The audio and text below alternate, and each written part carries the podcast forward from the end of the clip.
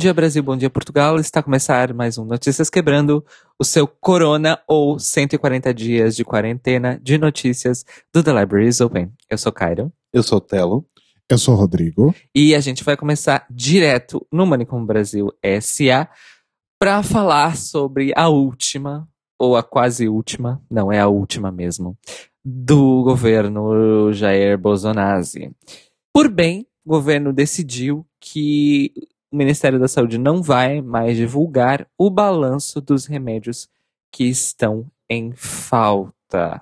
Por causa, obviamente, de toda a gestão de crise da pandemia do coronavírus, o Ministério da Saúde estava divulgando um balanço, no mínimo semanal, sobre a situação de certos medicamentos mais, vamos dizer assim, utilizados por pacientes graves que estavam internados em UTIs, seja por Covid-19 ou seja por outros motivos.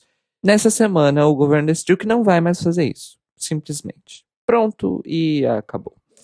Os dados mais recentes que a gente tem sobre esse assunto vão da semana entre o dia 12 e 18 de julho, e desde então, mais nenhuma informação estatística com relação aos remédios em falta foram divulgadas nem pelo Ministério da Saúde, nem pelo Conselho Nacional dos Secretários da Saúde, que recolhem as informações estaduais.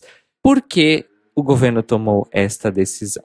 Para poder maquiar os números em relação à eficiência da hidroxicloroquina, que está saindo pelo ladrão devido à encomenda que o governo brasileiro fez aos institutos de saúde relacionados ao Exército Brasileiro para que a cloroquina fosse produzida em larga escala e em regime emergencial. Isso desde de março. Qual o resultado? O estoque de cloroquina do Brasil está sobrando, inclusive ao ponto de que se a gente quisesse vender para o primeiro país otário que quisesse comprar, Estados Unidos, a gente poderia, mas está lá, mofando, visto que cada dia menos médicos estão utilizando e até recomendando a hidroxicloroquina porque fica cada dia mais evidente que ela não serve para absolutamente nada em relação à Covid-19.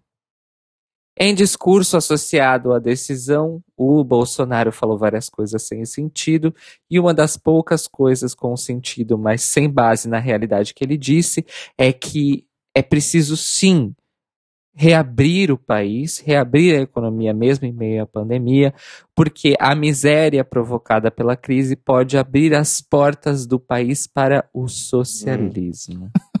Quem dera, Bolsonaro. Quem dera.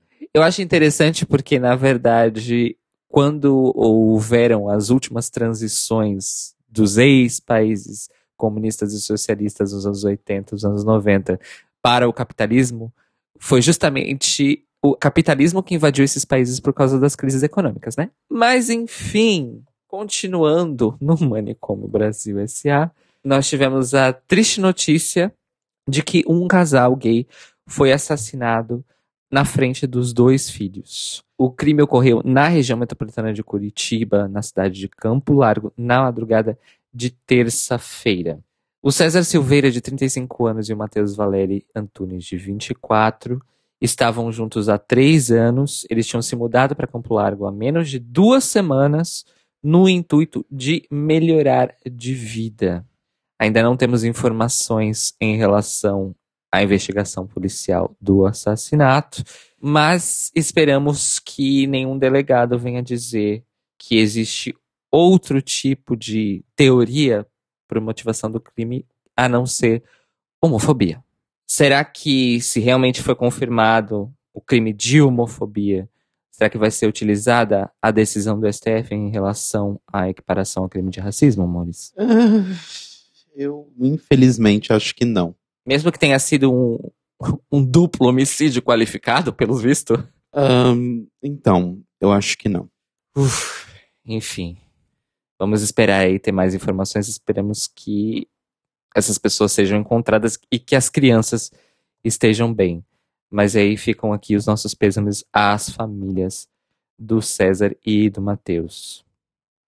Para terminar com uma notícia um pouquinho mais animadora, mais ainda na esfera da justiça, a Aliança Nacional LGBTI vai apresentar uma queixa-crime contra o pastor Silas Malafaia pelo crime de injúria qualificada.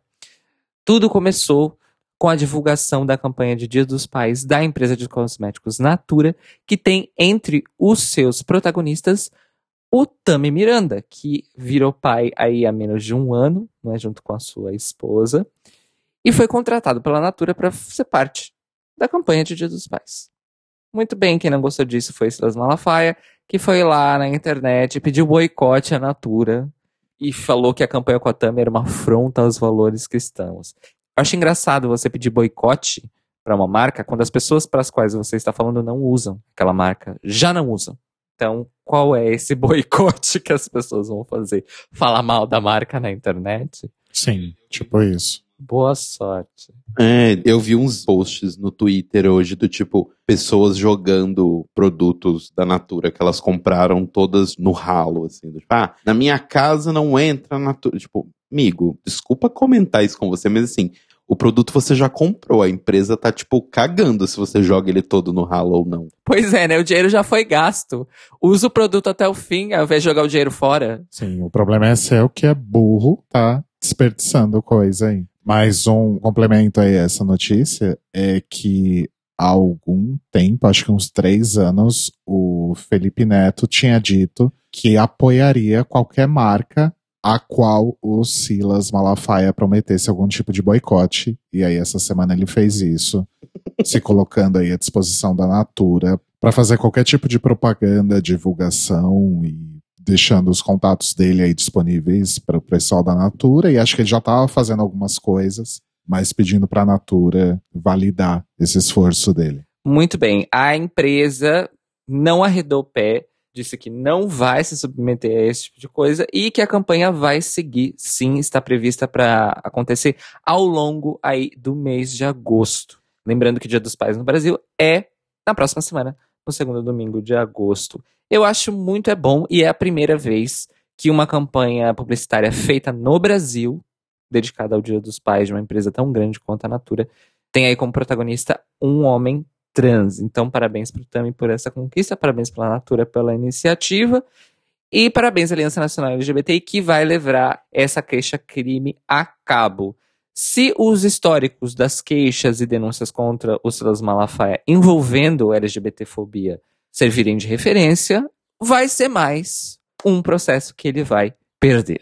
E mais um dinheiro que ele arrancou das pessoas para poder pagar, basicamente, multa. Pois é, exatamente. Infelizmente são os fiéis dele que vão pagar e não ele. E parabéns ao Tami também pela forma como ele tem lidado com isso nas redes sociais, principalmente no Twitter, que é onde eu vi.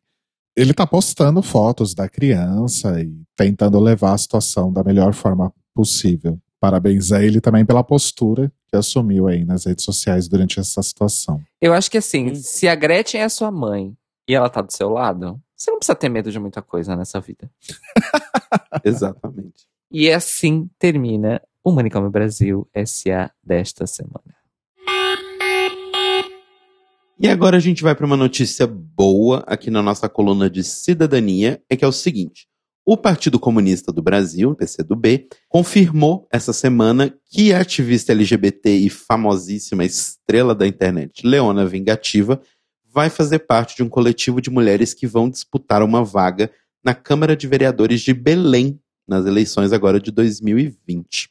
Quem não conhece a Leona, né, estrelíssima desde que ela era bem novinha, fazendo vídeos nas redes sociais, ela vai participar desse coletivo. Além dela, a gente já tem mais três nomes nesse coletivo. Uma delas é a Roseleide Mafra, que é presidente do Sindicato das Empregadas Domésticas. A Alana Silva, que é diretora da União Nacional de Estudantes. E a Victoria Santos, que é líder de torcida e representa o setor de esportes. Então, parabéns para a Leona, parabéns para o PCdoB e esperamos que tenhamos uma notícia boa aí em novembro. Arrasou, Leona, maravilhosa. Chama um táxi, toca para Paris.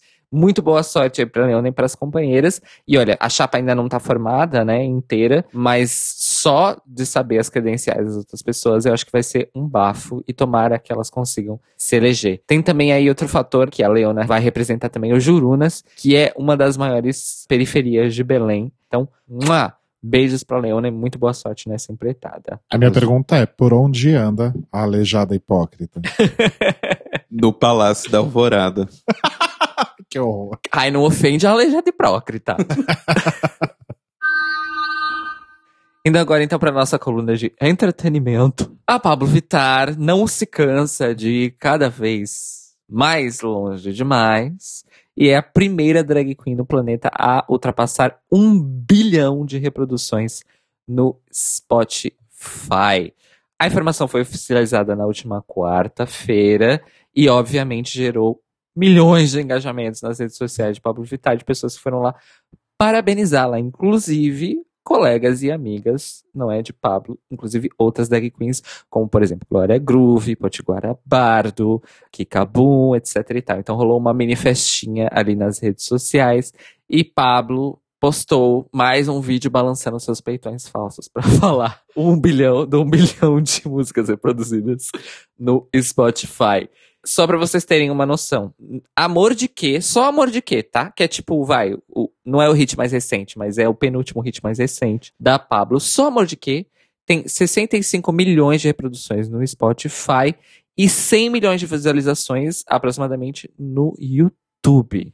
E vamos relembrar que a Pablo é a drag queen mais seguida do Instagram com 10 milhões de seguidores. Então, parabéns aí pra Pablo, que parece que não vai parar, né, amores? Não mesmo. E que não pare nunca. Cada vez mais longe demais. E quando atingir a meta, a gente vai dobrar a meta, como diria as saudades da nossa ex. Continuando em entretenimento LGBT, um assunto um pouco menos agradável, com pessoas menos agradáveis, inclusive. O cantor Netinho, do hit Mila, ou Mila, que se assumiu bissexual lá em 2010, mas desde então não se mostrou aí uma pessoa LGBT pública de muito, como eu posso dizer, de muita colaboração para a comunidade LGBT do Brasil. Desde que ele se assumiu bissexual, ele vem fazendo várias declarações controversas que basicamente colocam ele naquela posição clássica do homem cis privilegiado, machista, de direita, essas coisas todas. Porém, ele sempre falou em termos assim dismissivos das coisas, de que tipo, ai, não preciso levantar bandeira. Ai, não vou me envolver em política. Por enquanto, só isso. Mas essa última quarta-feira, dia 29, ele deu uma entrevista para o jornal Extra, lá do Rio de Janeiro, e fez uma declaração que talvez tenha sido a mais problemática desde que ele se assumiu bissexual. Ele disse o seguinte: abre aspas. Eu não podia ver um buraco de fechadura que me dava tesão. Em 2016, por ter a cabeça modificada e entendido essa situação toda, decidi de me abster de sexo. Não faço mais sexo na minha vida. Se esse pessoal LGBT não vivesse de acordo com o fiofó, porque eles vivem assim, pensando no fiofó, estariam hoje comandando o Brasil junto com o Jair Bolsonaro, apoiando o Jair. Ia ser maravilhoso. Mas eles foram doutrinados a enxergar a vida pela lente do fiofó. Fecha aspas. Eu acho super engraçado ele fazer essa declaração sobre viver de acordo com o fiofó as pessoas LGBT, quando as pessoas que mais falam publicamente sobre ano sexo anal são justamente pastores evangélicos e Jair Bolsonaro e Corja. Certas pessoas merecem realmente o esquecimento, né?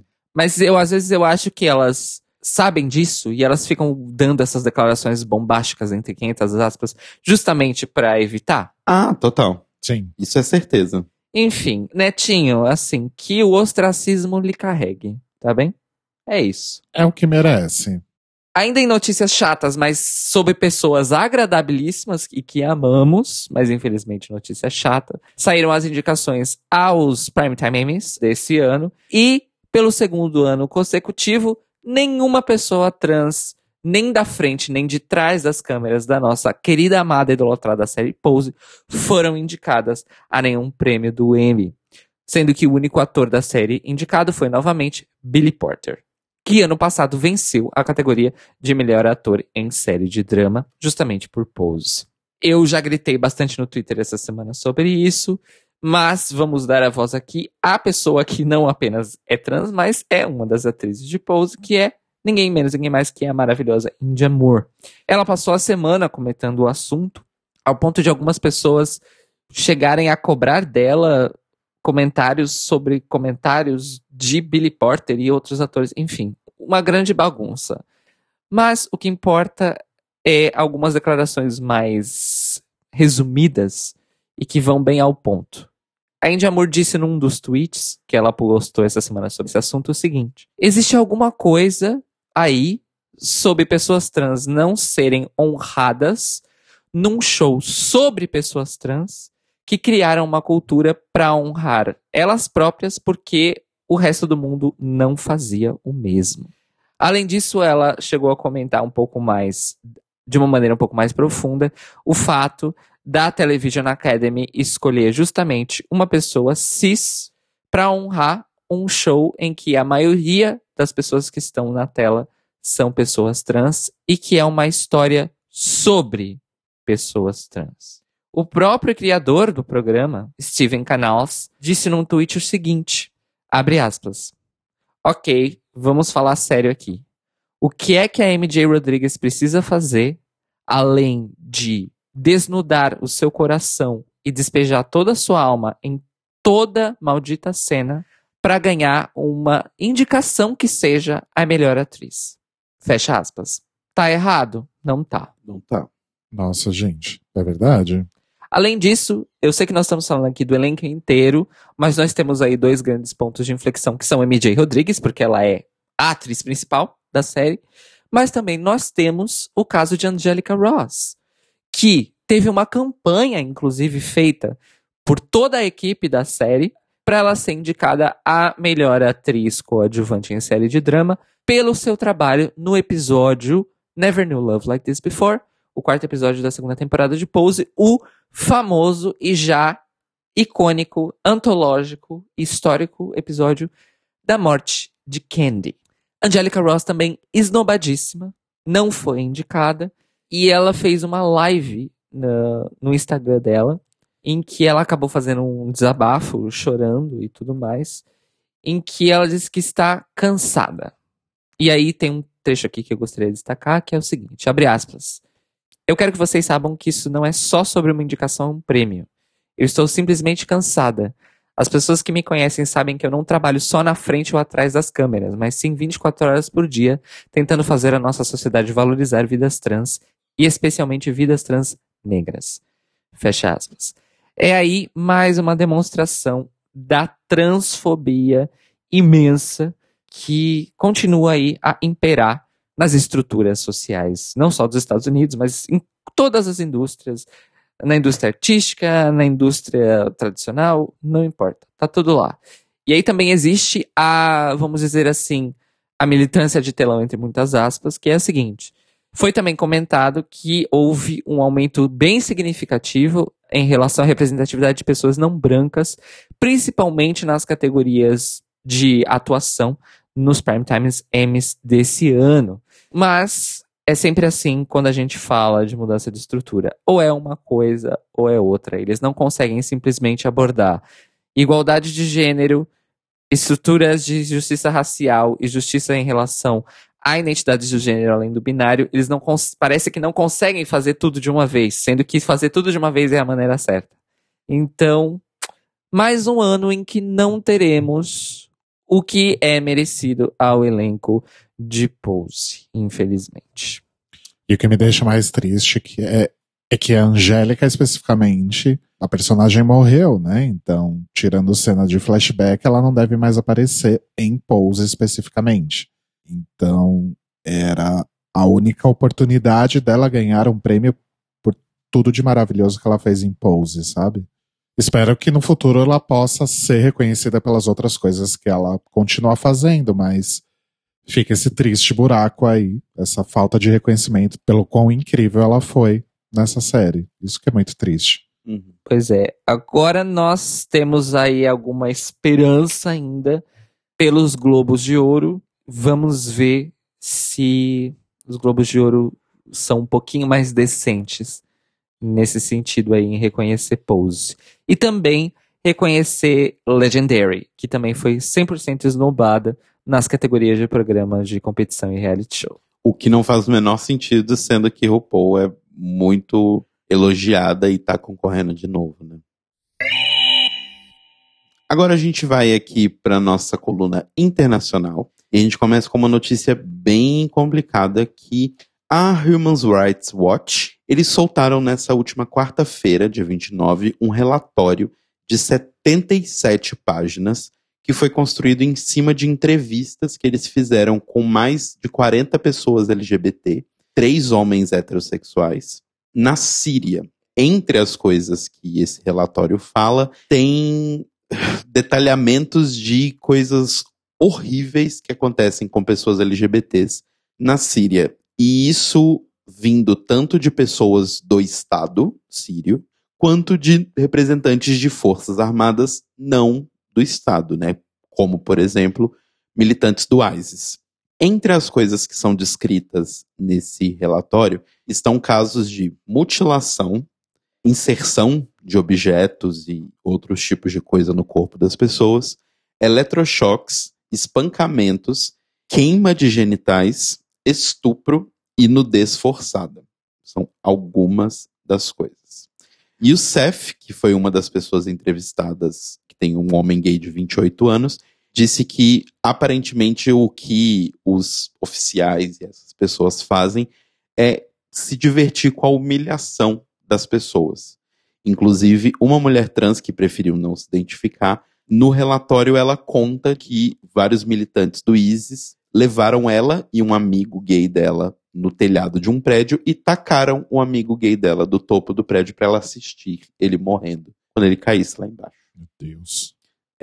É, bem, bem, bem complicado. Essa violência, de acordo com as entrevistas do relatório, já vem acontecendo há muitos anos. Ela é uma, uma coisa endêmica da sociedade síria, da forma como a sociedade síria está hoje, né? A gente sabe que as coisas na Síria vão mal há bastante tempo, mas ela é uma coisa bem endêmica e está acontecendo há muito tempo, e por conta dessa questão de ser uma coisa repetida, que sempre acontece, que sempre se repete, várias dessas pessoas sofrem de depressão, estresse pós-traumático, várias experimentaram questões internas no corpo, como rompimento de órgãos internos ou até mesmo do, do, tecido do reto, criando vários problemas de saúde, e algumas delas, inclusive, adquiriram HIV.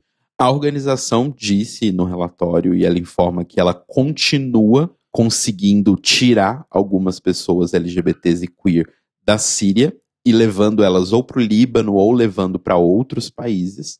Mas a situação, obviamente, não dá para depender dessa ONG para tirar todo mundo de lá. Então, é uma situação bem complicada. A gente não teve esse recorte sexual necessariamente, mas o, o Ivan Mizanzuki, alguns anos atrás, fez a segunda temporada, se eu não me engano, do Projeto Humanos, ou foi a primeira? Acho que foi a segunda. Foi a segunda, né?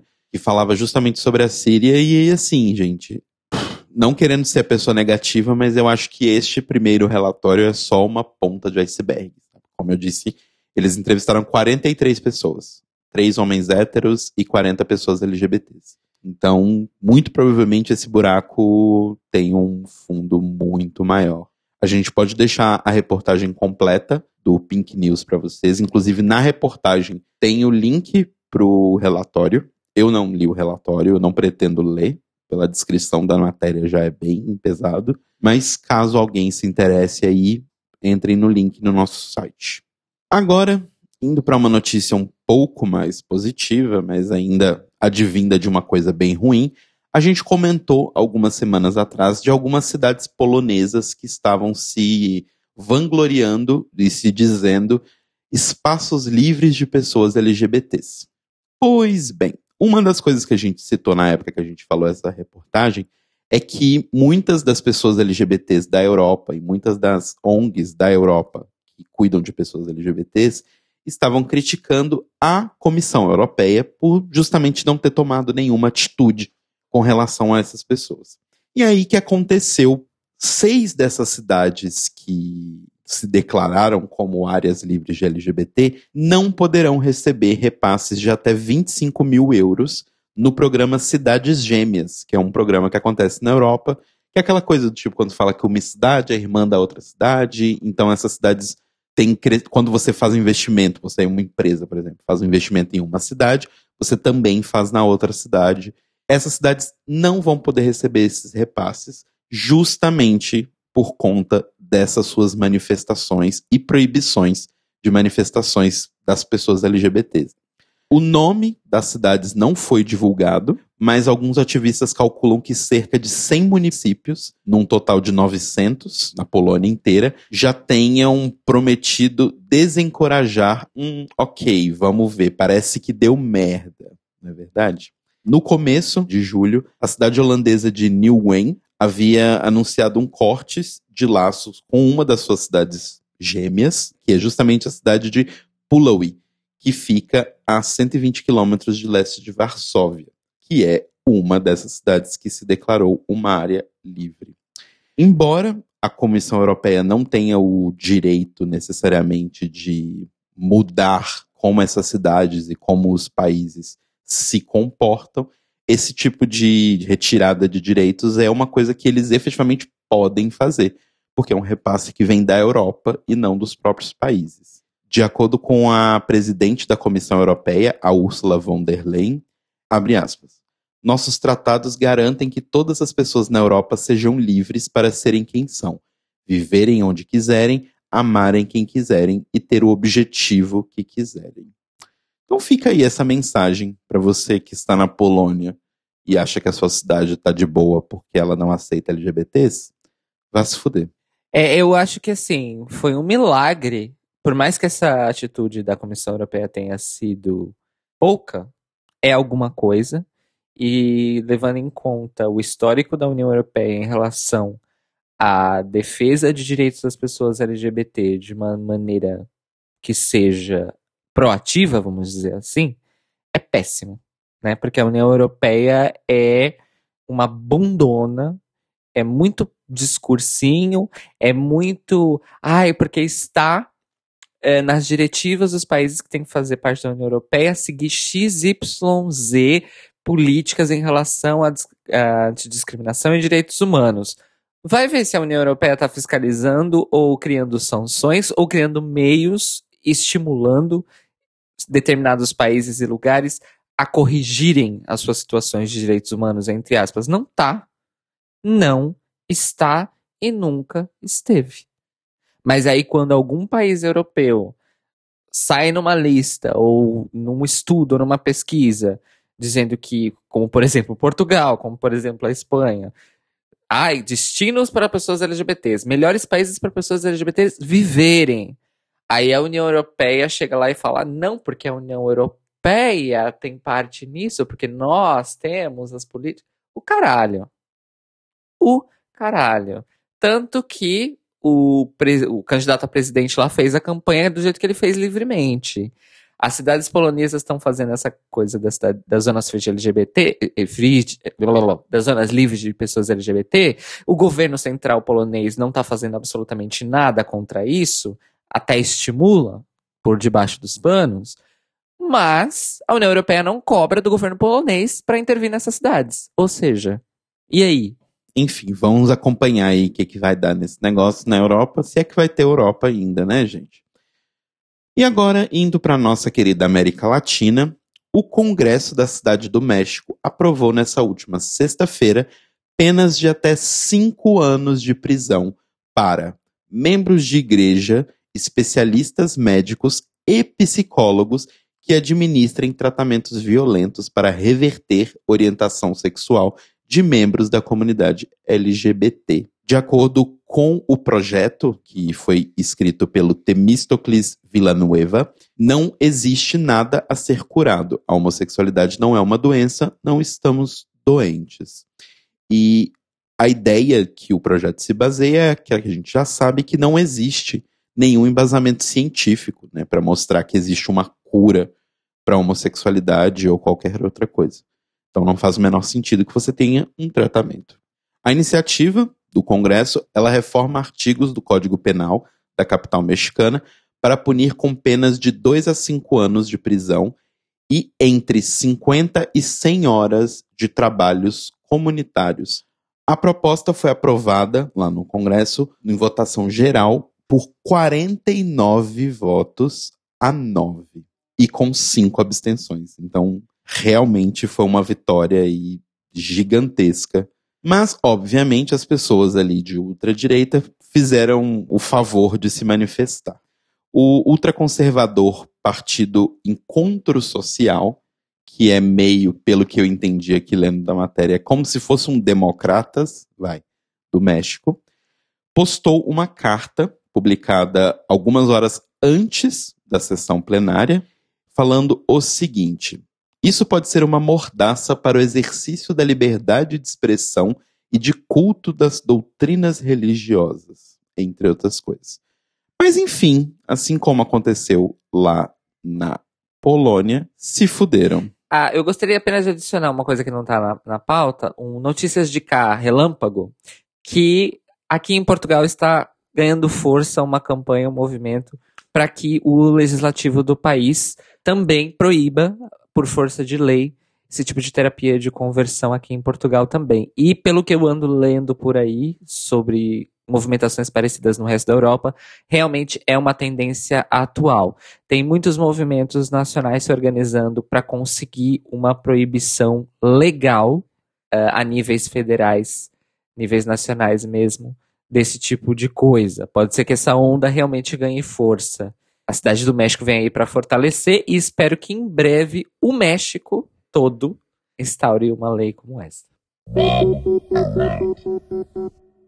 E vamos agora com o boletim Greg Reyes, os seu drops de notícias sobre RuPaul, Drag Race e correlatos. Na semana passada, quase que deu pra gente falar isso antes, mas enfim, foi uma notícia que saiu no domingo, a gente já tinha gravado Notícias Quebrando foi divulgada uma nova perna desta grande franquia que é RuPaul's Drag Race. Agora RuPaul vai aterrizar na Holanda. Então teremos aí Drag Race Holland, ou sei lá como isso vai se chamar. Deve ser Netherlands. Drag Race Netherlands, ou sei lá que nome isso vai ter. Vai ter aí 10 queens competindo uma contra a outra, blá blá blá. Não precisa explicar a dinâmica que vocês já conhecem e, teoricamente, deve começar a ser filmada aí ainda em 2020. O comunicado foi feito no perfil oficial da Worlds of Wonder, com o videozinho da RuPaul, então significa que a coisa é séria. Alguns dias depois da comunicação oficial aí desse novo lançamento da franquia, a drag queen brasileira Kitana Wolpe falou pro pessoal do portal Drag Brasil que ela estará na segunda temporada desta nova versão holandesa de RuPaul's Drag Race, que estaria confirmado que duas temporadas serão produzidas em sequência. Primeiro, acho estranho filmar duas temporadas em sequência, e segundo, uma Queen revelar, assim, ao Léo, que vai estar tá na segunda temporada de um show que não tem a primeira ainda e ainda falar, ai, tem outras queens brasileiras nas duas temporadas. Ai, olha os looks, olha, esse look eu usei no programa, esse não, eu usei, esse eu também usei. Nossa, eu achei assim, eu pensei, nossa, será que não tem uma cláusula de confidencialidade nesse contrato? Ou isso é tudo mentira? Eu acho que isso é tudo um grande hoax. Eu acho. Eu acho que ela tá fazendo isso pra se promover. Será? Talvez. Bom, a gente tem aí o sucesso que está sendo Canada's Drag Race. A gente teve Drag Race UK, que chamou realmente bastante atenção, fez bastante barulho. E numa entrevista aí que eles deram para Entertainment Weekly, o Randy Barbato e o Phantom Bailey, da Worlds of Wonder, confirmaram que há, entre aspas, três ou quatro novos territórios sendo considerados para produções originais de RuPaul's Drag Race. Então não para por aqui. O Randy Barbato disse novos territórios. Isso significa que o que a gente já sabia conta ou não? Eu fiquei nessa dúvida também. Ele está considerando Brasil e Austrália? Ou são quatro além de Brasil e Austrália? Ou pelo menos Austrália? Isso realmente não está na matéria. Mas, ou vai ser Brasil, Austrália e mais dois, ou. Nossa, gente, não quero nem pensar. Mas é isso, vamos. Talvez França. Drag Race France, apresentado pela Nick Doll. Oi, Ju. Nossa, não seria um afronte se tivesse Drag Race Alemanha? Isso me lembra. Vocês lembram quando a RuPaul disse que Drag Race ia chegar na Alemanha? Vocês lembram desse videozinho que saiu há uns três anos atrás? Não. Nossa, nem lembro disso. Nossa, não lembro mesmo. Sim, da RuPaul, a RuPaul cumprimentando em alemão, falando Germany, I'm coming for you. Get ready, blá blá blá, etc e tal. E aí nada aconteceu. A Hyde chegou antes. Mas eu acho que seria um bafo se tivesse Queen of Drags segunda temporada e primeira temporada de Drag Race Alemanha. É bem a cara da RuPaul falar: ah, é? Essa moça foi lá e fez o programa dela, então agora eu vou chegar com o meu programa lá também.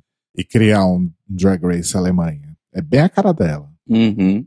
All the fracking. No, not that. Sabe um que eu acho que seria incrível, considerando as coisas que a gente já viu, por exemplo, em Drag Race Thailand? Eu acho que seria incrível uma coisa tipo no Japão. Acho difícil, mas consigo ver o apelo. Uhum. Eu acho mais fácil ter um Taiwan. Sim. Hum, seria interessante também. Até um Drag Race Hong Kong eu acho mais fácil do que um Drag Race Japão. Aqui na América Latina, a gente já tem o The Switch, que é no. do Chile. E tem o que não é da franquia Drag Race, mas é um reality show no estilo, que é o La Mas Draga, né?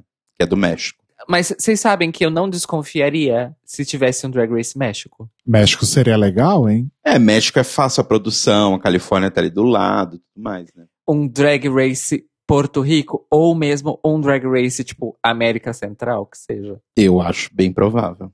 Seria incrível. Outro que eu apostaria, Drag Race Argentina. Eu acho mais fácil ter queens argentinas do Drag Race Brasil. Mas enfim, vamos ver. Talvez seja um blefe deles também, né? Talvez, Uhum. nem, vá, talvez nem vá pra frente. Talvez seja o famoso verde, né? Amo. Por falar em novas versões de RuPaul's Drag Race. Ai, meu Deus, mais uma. Pelo menos foi assim que a fonte dessa matéria mencionou. Eu tô até com um pouco de vergonha, gente, mas, mas vamos lá. Me, me, me dê um suporte aqui, porque eu tô com muita vergonha. O apresentador Marcão do Povo, Hum, do SBT, tá desenvolvendo alguns projetos aí durante a quarentena. Um deles é o canal dele no YouTube e outro é um aplicativo para celular. Também parece que vai ter uma parceria com alguma fabricante de smart TV ou sei lá. Um aplicativo para uma programação própria. Não está claro na matéria se é no canal do YouTube ou nesse aplicativo que supostamente ele está desenvolvendo, vai ter uma atração dele chamada Programa do Marcão, de quase uma hora de duração. Eu adorei o quase uma hora de duração. E quadros como Língua Afiada, sobre fofocas, e A Cara do Povo, com participação de nove internautas conversando com ele. Aí agora que vem. Outro dos quadros é uma competição entre drag queens em confinamento rural. Ou seja, RuPaul's Drag Race, A Fazenda. meu Deus. Eu tenho uma coisa pra dizer só em relação à nossa fonte dessa notícia, que foi o site O Fuxico. A gente tem que falar que o texto diz: um reality show de competição entre drag queens, ou seja, uma versão brasileira do aclamado RuPaul's Drag Race. Não, Não, não é, gente. não. Não tem nada a ver com RuPaul's Drag Race oficial. E aí o que, que o Marcão disse sobre esse quadro? Abre aspas. Será tudo em uma casa de luxo, uma fazenda. Aí, uma tenta furar o olho da outra. Risos. Teremos uma pessoa dominante na parada, mas fura o olho de todas. Risos. Teremos maquiagem, baladas para ver quem se diverte mais, quem dança melhor, quem nada melhor e quem fura mais o olho. Risos. Tem muita coisa bacana. Ou seja, ele pegou a pior parte de Drag Race. Espera que fica pior. Abre aspas de novo. Muitas pessoas pensam que ao fazer um reality como esse, vai ter vulgaridade. Não pode levar para esse lado. Esse quadro é a parte alegre e extrovertida do programa. Quando vi o formato, eu pirei. Pirei por conta da alegria. É disso que eu gosto, de coisa alegre e positiva. É algo bem diferente. E acho que a gente vai abrir algo que ninguém fez até hoje, nem na TV aberta. Fecha aspas. E ele disse ainda que não descarta a possibilidade de se montar para esse programa e ele falou que inclusive seria incrível ele desfilando em drag na Avenida Paulista. O curioso é que, segundo essa matéria desse site aí que o Cairo falou, Marcão nunca teria visto RuPaul's Drag Race na vida. Então, aonde ele se inspirou para isso, eu não entendi. No glitter. ai, ai, ai, ai, ai, ai, ai. Pessoas hétero, não se metam com as nossas coisas. Vão se catar. Sabe? Vai fazer de férias com o ex, vai fazer a fazenda, vai fazer o raio que o parta, power couple, que é só casal hétero mesmo. A gente não quer parte dessas merdas. Para de se meter no nosso rolê. Que coisa. Agora que eu achei interessante é um Drag Race A Fazenda, eu de fato achei. Ai, não. Se, for, se vai ser só furação de olho, porque é pra isso que bicha serve para brigar na TV e hétero rir, eu quero que se exploda, eu quero que se foda. Entendeu? Tô cansada, não aguento mais. E eu não sei se ficou claro pelas aspas do Marcão, mas o que ele quer é gente furando o olho da outra. Né? Ele falou pelo menos sete vezes numa frase de três linhas. Todas seguidas de risos, inclusive. Eu adorei. Abre parênteses, risos. Fecha parênteses. Mas enfim, falando em outras pessoas aí criando algumas coisas interessantes, nós vamos falar agora da nossa querida, ou não, não sei, acho que vai da opinião de cada um, Naomi Smalls. Naomi Smalls está produzindo aí um programinha online que vai ao ar, entre aspas, no dia 1 de setembro, que é o The Smalls World Show, em que ela vai falar sobre família, perda, cura, relacionamentos, trazer aí um pouco da sua estética, looks que ela produziu em parceria com Michael Brambilla e Beverly Lux, e fazer lip syncs de Barbara Streisand, Lady Gaga e por aí vai. Basicamente isso, o programa. Quem se interessar em garantir um ingresso aí para assistir o The Smalls World Show, pode entrar no site da Naomi Smalls e adquirir também um pacote com meet and greet para conhecê-la pessoalmente. Não é necessariamente a melhor palavra, mas enfim. O fato é que esses pacotes de meet and greet serão o valor desses pacotes vão ser revertidos aí para uma caridade a ser anunciada. Então, quem gostar e quem for fã da Naomi Smalls, dá uma olhadinha lá no site dela, que no dia 1 de setembro tem The Smalls World Show. E a nossa querida RuPaul, que andava um pouco sumida, tirando, obviamente, Drag Race e o Fracking, esteve aí na estreia do novo programa dos Muppets, o Muppets Now, na Disney Plus, nessa última sexta-feira, 31 de julho, em que ela conversa com o Caco, ou Kermit, depende de onde você está, e com a Miss Pig, falando sobre divas e moda. Que a Miss Pig pergunta para ela se, se ser chamada de diva é um elogio ou uma ofensa ou algo assim. E a RuPaul fala que esse é o elogio máximo e não sei o quê. E o Inner Saboteur, enfim. então, RuPaul, que na verdade já flertou com Muppets outras vezes, inclusive quando ela participou daquele especial com a Lady Gaga cantando Fashion. Então, quem tiver aí alguma forma de ter acesso aí ao Disney Plus, ninguém tem, né? Então vai ser por torrent mesmo. E quiser conferir aí a RuPaul desmontada, é sempre bom deixar claro que, afinal, são raríssimas as ocasiões, então deixar claro já também, desde já, que é a persona RuPaul Out of Drag, na estreia do Muppets Now da Disney Plus. Só para complementar a notícia, eu vi uma entrevista da Miss Pig no Wave Club Eu amo. Eu amo também. No conte... Entrevista feita por videoconferência, aliás. sobre a estreia do Muppets Now. E a entrevistadora fala, né, que ah, a RuPaul foi anunciada, ela vai estar no episódio de estreia e tal. E se a Miss Pig já conseguiu convencer a produção de RuPaul's Drag Race pra Miss Pig ser uma jurada convidada. E ela fala que ela e a RuPaul são muito amigas há muito tempo e que as negociações estão acontecendo, então as pessoas têm que ficar atentas para a aparição da Miss Pig em RuPaul's Drag Race. Não sei se foi piada do personagem, porque, né, faz parte do, do humor dos Muppets, mas eu confesso que eu fiquei com vontade.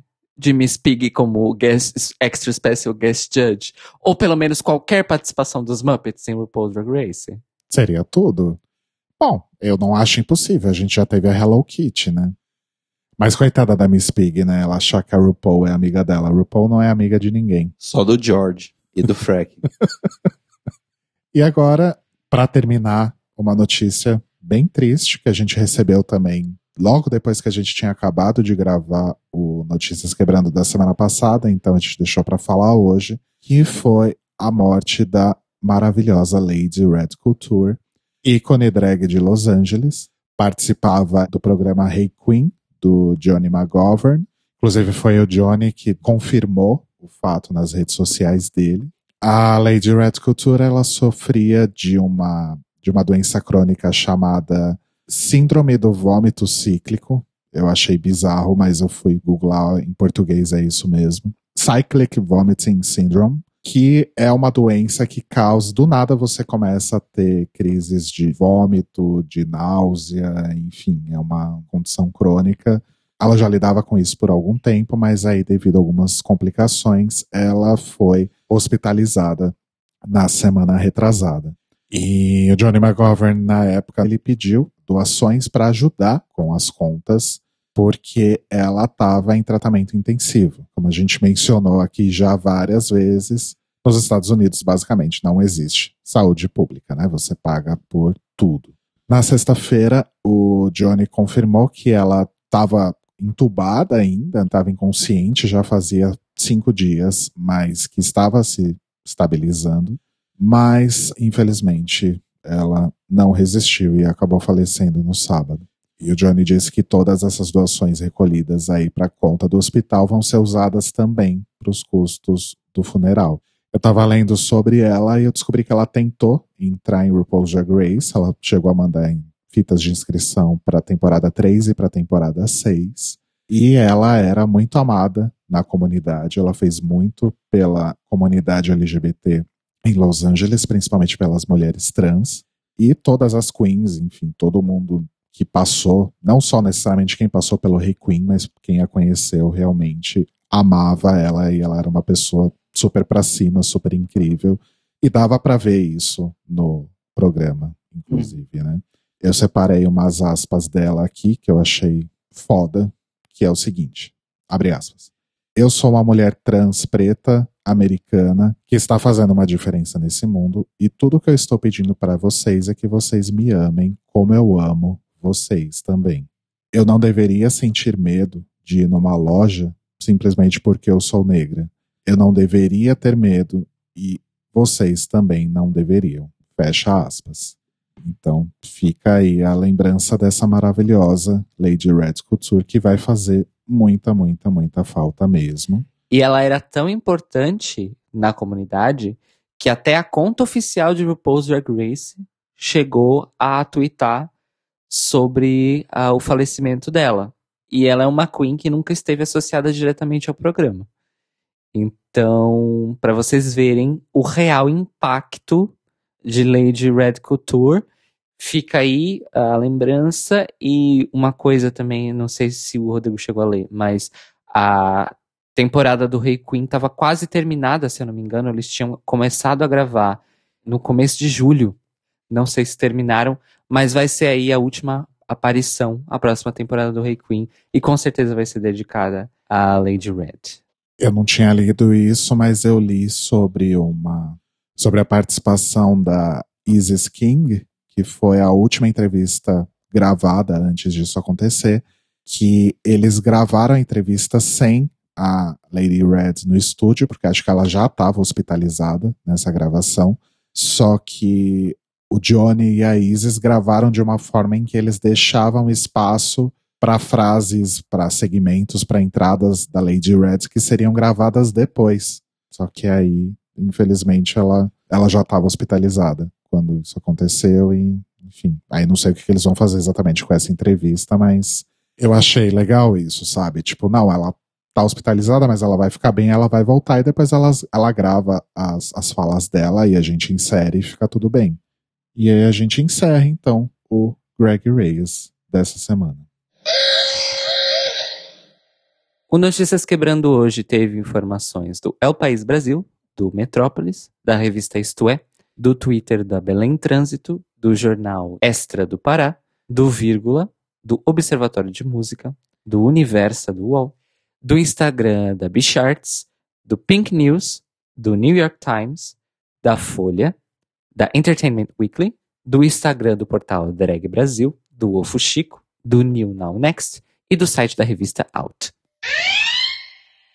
E o que vocês têm de indicações essa semana? Eu continuo sem fazer muita coisa de diferente.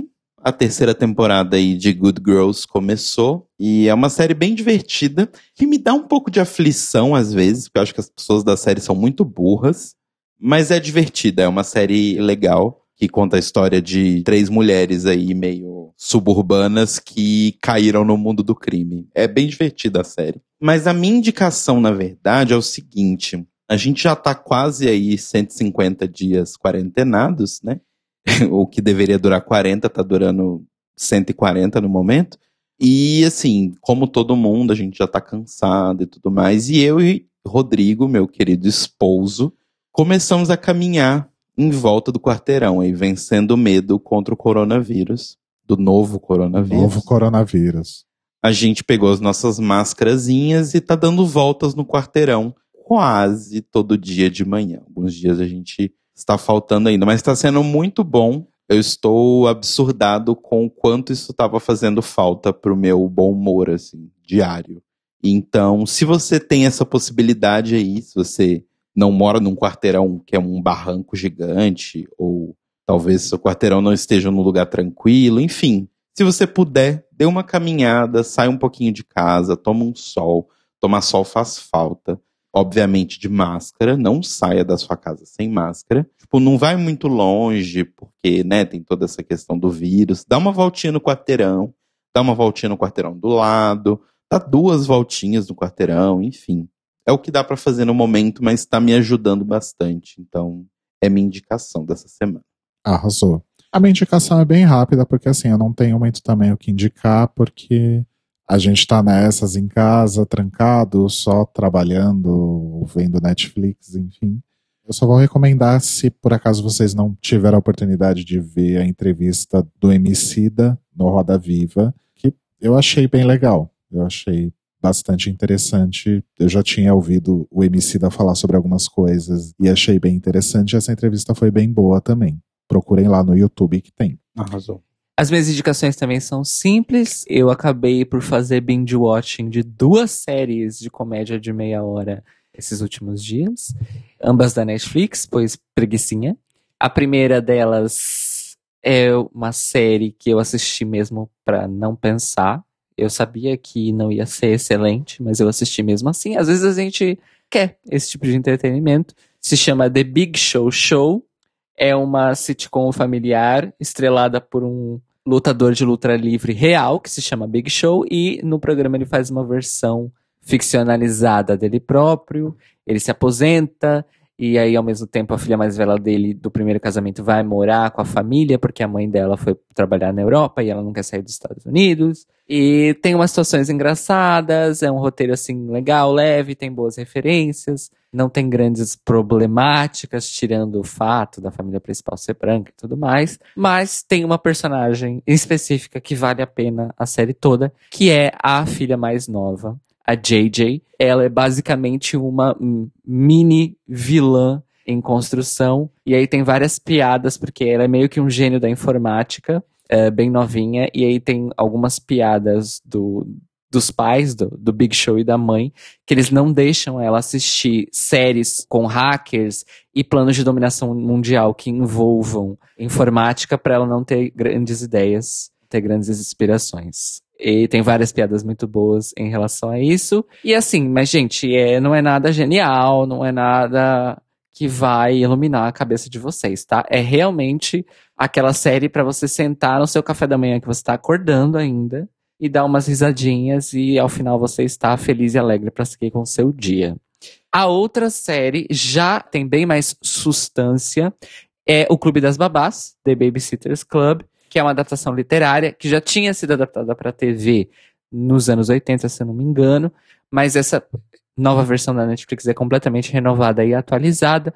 E essa sim é uma série que você começa assistindo achando que vai ser tão, vamos dizer assim, inconsequencial quanto The Big Show Show, mas a verdade não. Ela trata de assuntos muito legais, direcionado para um público infanto-juvenil, e tem um episódio aí que ficou famoso na internet, porque deu, teve uma boa, é, uma boa repercussão, que envolve uma das meninas que é do Clube das Babás, sendo uh, babá de uma garotinha trans. E a série faz um tratamento, assim, de uma infância trans e do que significa ser trans e tudo mais, que eu nunca vi num conteúdo infanto-juvenil. Eu acho que o que, quem chegou mais perto assim de fazer alguma coisa assim foi justamente Steven Universe. Mas ainda sempre num universo muito metafórico, né? E alegórico. E é diferente você ver o assunto sendo tratado frontalmente num material direcionado a um público bem mais jovem.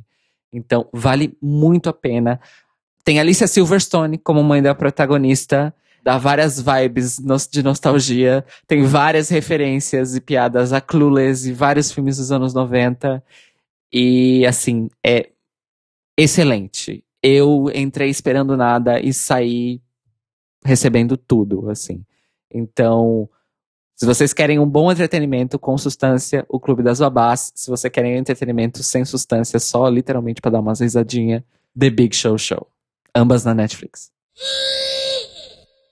E o Notícias Quebrando está disponível toda segunda pela manhã no feed para você poder ouvir aí no seu agregador de podcasts preferido ou nos serviços de streaming e também no nosso site thelibrariesopen.com.br e no nosso canal do YouTube, youtube.com.br The Library is Open Podcast. E se você quiser compartilhar uma série boa para acordar, fazer o seu desjejum e dar umas risadinhas gostosas, manda seu e-mail para contato@thelibrariesopen.com.br ou entra no nosso site thelibrariesopen.com.br ou no nosso youtube.com barra The Libraries Open Podcast e deixe seu comentário no post deste episódio. Lembrando que no Instagram e no Twitter nós somos o Tlio Podcast e você pode ajudar a gente financeiramente lá no apoia.se barra The Libraries Open. E nós nos ouvimos e nos falamos novamente hoje à noite, a partir das 21 horas, horário de Brasília, e 1 hora da manhã da terça-feira, horário de Lisboa,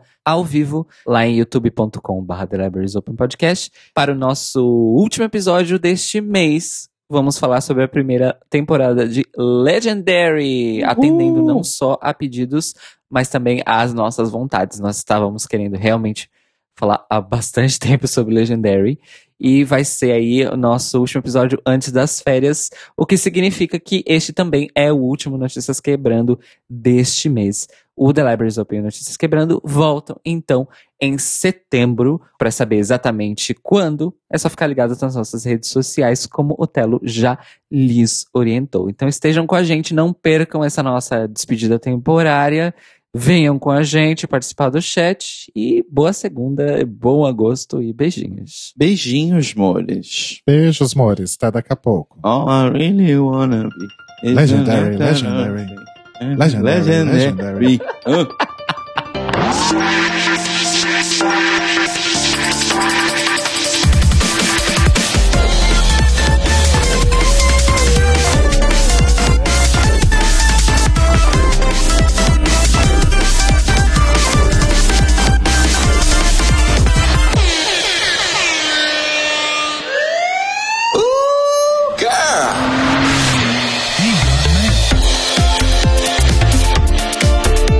São os nossos queridos apoiadores que nos ajudam a fazer do Tlio um podcast cada vez melhor por meio da nossa campanha no Apoia-se. Obrigado, Mores! Rafa Bibi, Ivan Ribeiro, Tonho Esteves, Leandro Bacelar, Tiago Querentino, Fúvio Bassalobre, Sérgio Araújo, Thaís Alves, Fred Pavão, Lucas Alves Romeiro, Gui Gonçalves, Mia Brandão, Jean Prado, Pandora, Maíra Bueno, Inês Barreto, Cacita Alves, Bia Souza, Valdir, Manuel Carneiro, Letícia Ferreira, Vitor Vila Verde, Arthur Mois, Raboni Santos, Vini Souza, Edgar Torres, Malu Vieira, Inoue, Duda Zanini, Luiz Oeste, Juliano Lopes, Brenner Guerra, Tata Finoto, Malcolm Bauer, Pietro, Senhor Basso, Rafael Pinho Pradella, Isa de Sales, Feliciano Silva, Nájila Sanderson, Glessi Jatobá, Danilo Cursino, Marcos Vinícius Barbieri, Anderson Ribeiro. E se você quer ouvir o seu nome no final de todos os nossos episódios, vai lá em apoia.se barra The Library is Open, confira as nossas metas, escolha suas recompensas e se torne uma apoiadora do The Library is Open. Oh, crrr, oh, crrr, oh, crrr. Este podcast faz parte do movimento LGBT Podcasters. Conheça outros podcasts através da hashtag LGBT Podcasters ou do site www.lgbtpodcasters.com.br.